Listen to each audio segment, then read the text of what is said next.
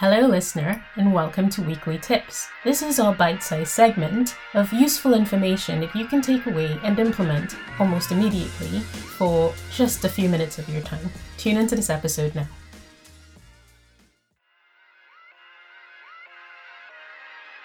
My name is Katherine Ann Byam, and I'm your host.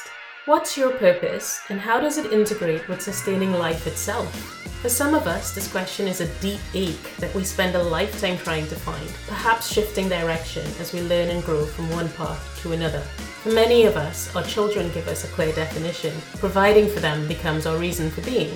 For others, it's about enjoying the present moment, ever so fleeting and ever so beautiful. For still others, it can be financial, status, contribution, or impact. In this podcast, my guest and I will share with you tips, ideas, and methods on how to build a career that integrates with who you are and the life you want to lead.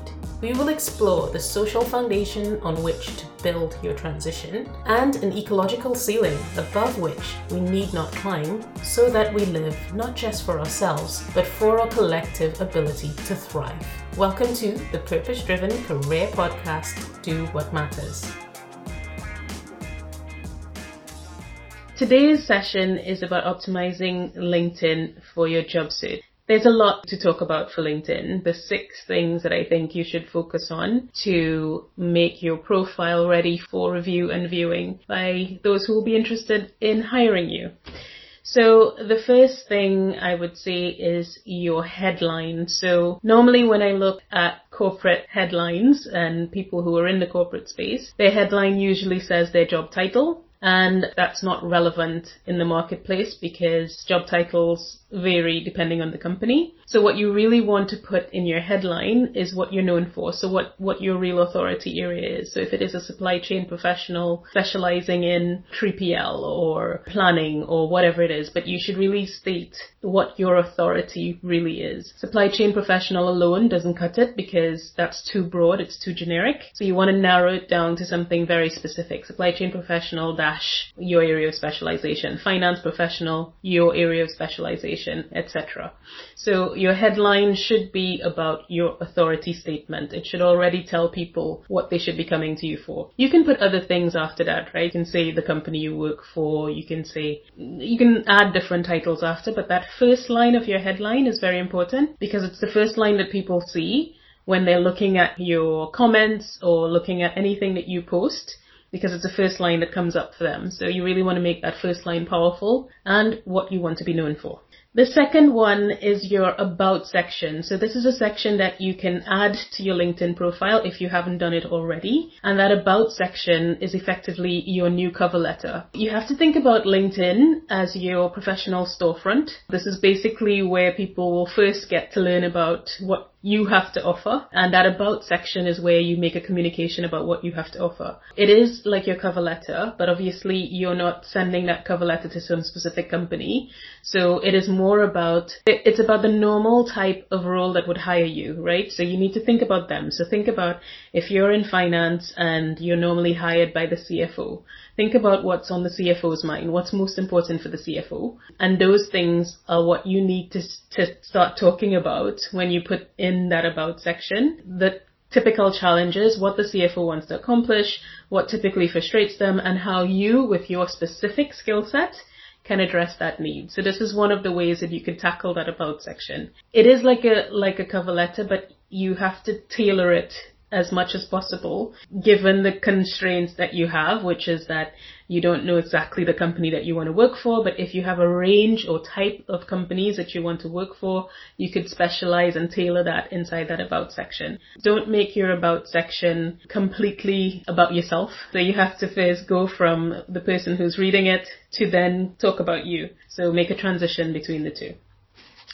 The next section is your features section. So this is another section that you have to add to your profile. So if you go to the menu on LinkedIn, there's an area where you can add things to your profile. You can add a feature section to your profile.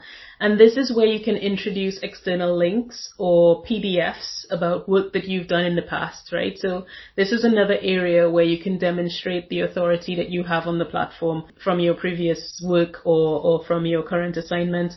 It can be even a, a space where you indicate other achievements that you've made, volunteering work that you've done, anything that you feel relevant to highlight for the future job search that you're doing. It all depends on how, let's say, how good you are at authority building. So if you already write articles, for example, if you already have a blog that's relevant to the work that you're doing, this is a nice place to introduce it. Okay, so that's number three. Number four is LinkedIn Learning. So I scoff and laugh a little bit because there are a lot of people who are going on LinkedIn Learning and hey, I just finished this course, blah blah. You're really using LinkedIn Learning for two for two things. You want to get the language that's being used or the current language that's being used around the roles that you're doing. So for example, things are obviously being being changed and adapted by by data, by remote working, by all the things that are changing, sustainability, etc.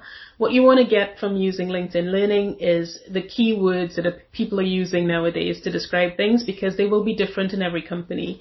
So it'll be interesting to see how different people are expressing different things and this helps you to augment your CV, augment your profile, etc. when you start picking up some of the newer keywords that are being used. So this is one of the things that I would use LinkedIn Learning for, even if you already know the topic.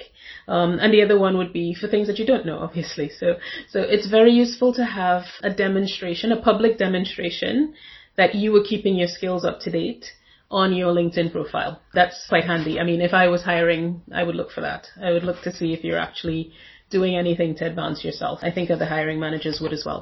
The other one, I'm going to skip all the skills and all the stuff that you normally have in your CV because I think that that's over talked about. But I'm going to go straight to something that really makes a difference and it is recommendations. So at the bottom of your of your LinkedIn profile, there's a space for you to either give recommendations or receive them and I will antithetically tell you that you should give them, right? You should really give as many recommendations as you feel in your integrity to do because this is a great way of giving something to your network that they didn't ask for. So if you want a tip, that, that is the best tip I can give you. Give recommendations to people beyond giving recommendations, you should also ask for them. Um, be bold and ask for them. I would suggest not to ask the same people you give them to because it really looks like quid pro quo. And you don't necessarily want a quid pro quo. You, you really just want to add value to somebody who's added value to you and that's why you give them. And then you ask for, for strategic ones. So you ask for the ones where you feel that it's quite important what they could have to say about you depending on the type of role that you're looking for. So if you if you have a mixed background, so for example, if you have a background of finance and audit like I did, um, and maybe you want to go for an audit role next, you want to be strategic and ask for audit type feedback on your profile. When I was leaving my last job, for example, I asked everybody to give me change management type feedback because that's what I wanted to do. I wanted to get into change management consulting, so I wanted change management feedback. I also wanted feedback on on my human relationship skills skills because I'm doing a lot of coaching with people. So you have to be strategic about what you ask for, but the ones that you give, you give them generously regardless, right? So you you can be strategic about who you give as well in terms of, you know, where you want to go, the companies that you want to work for, etc.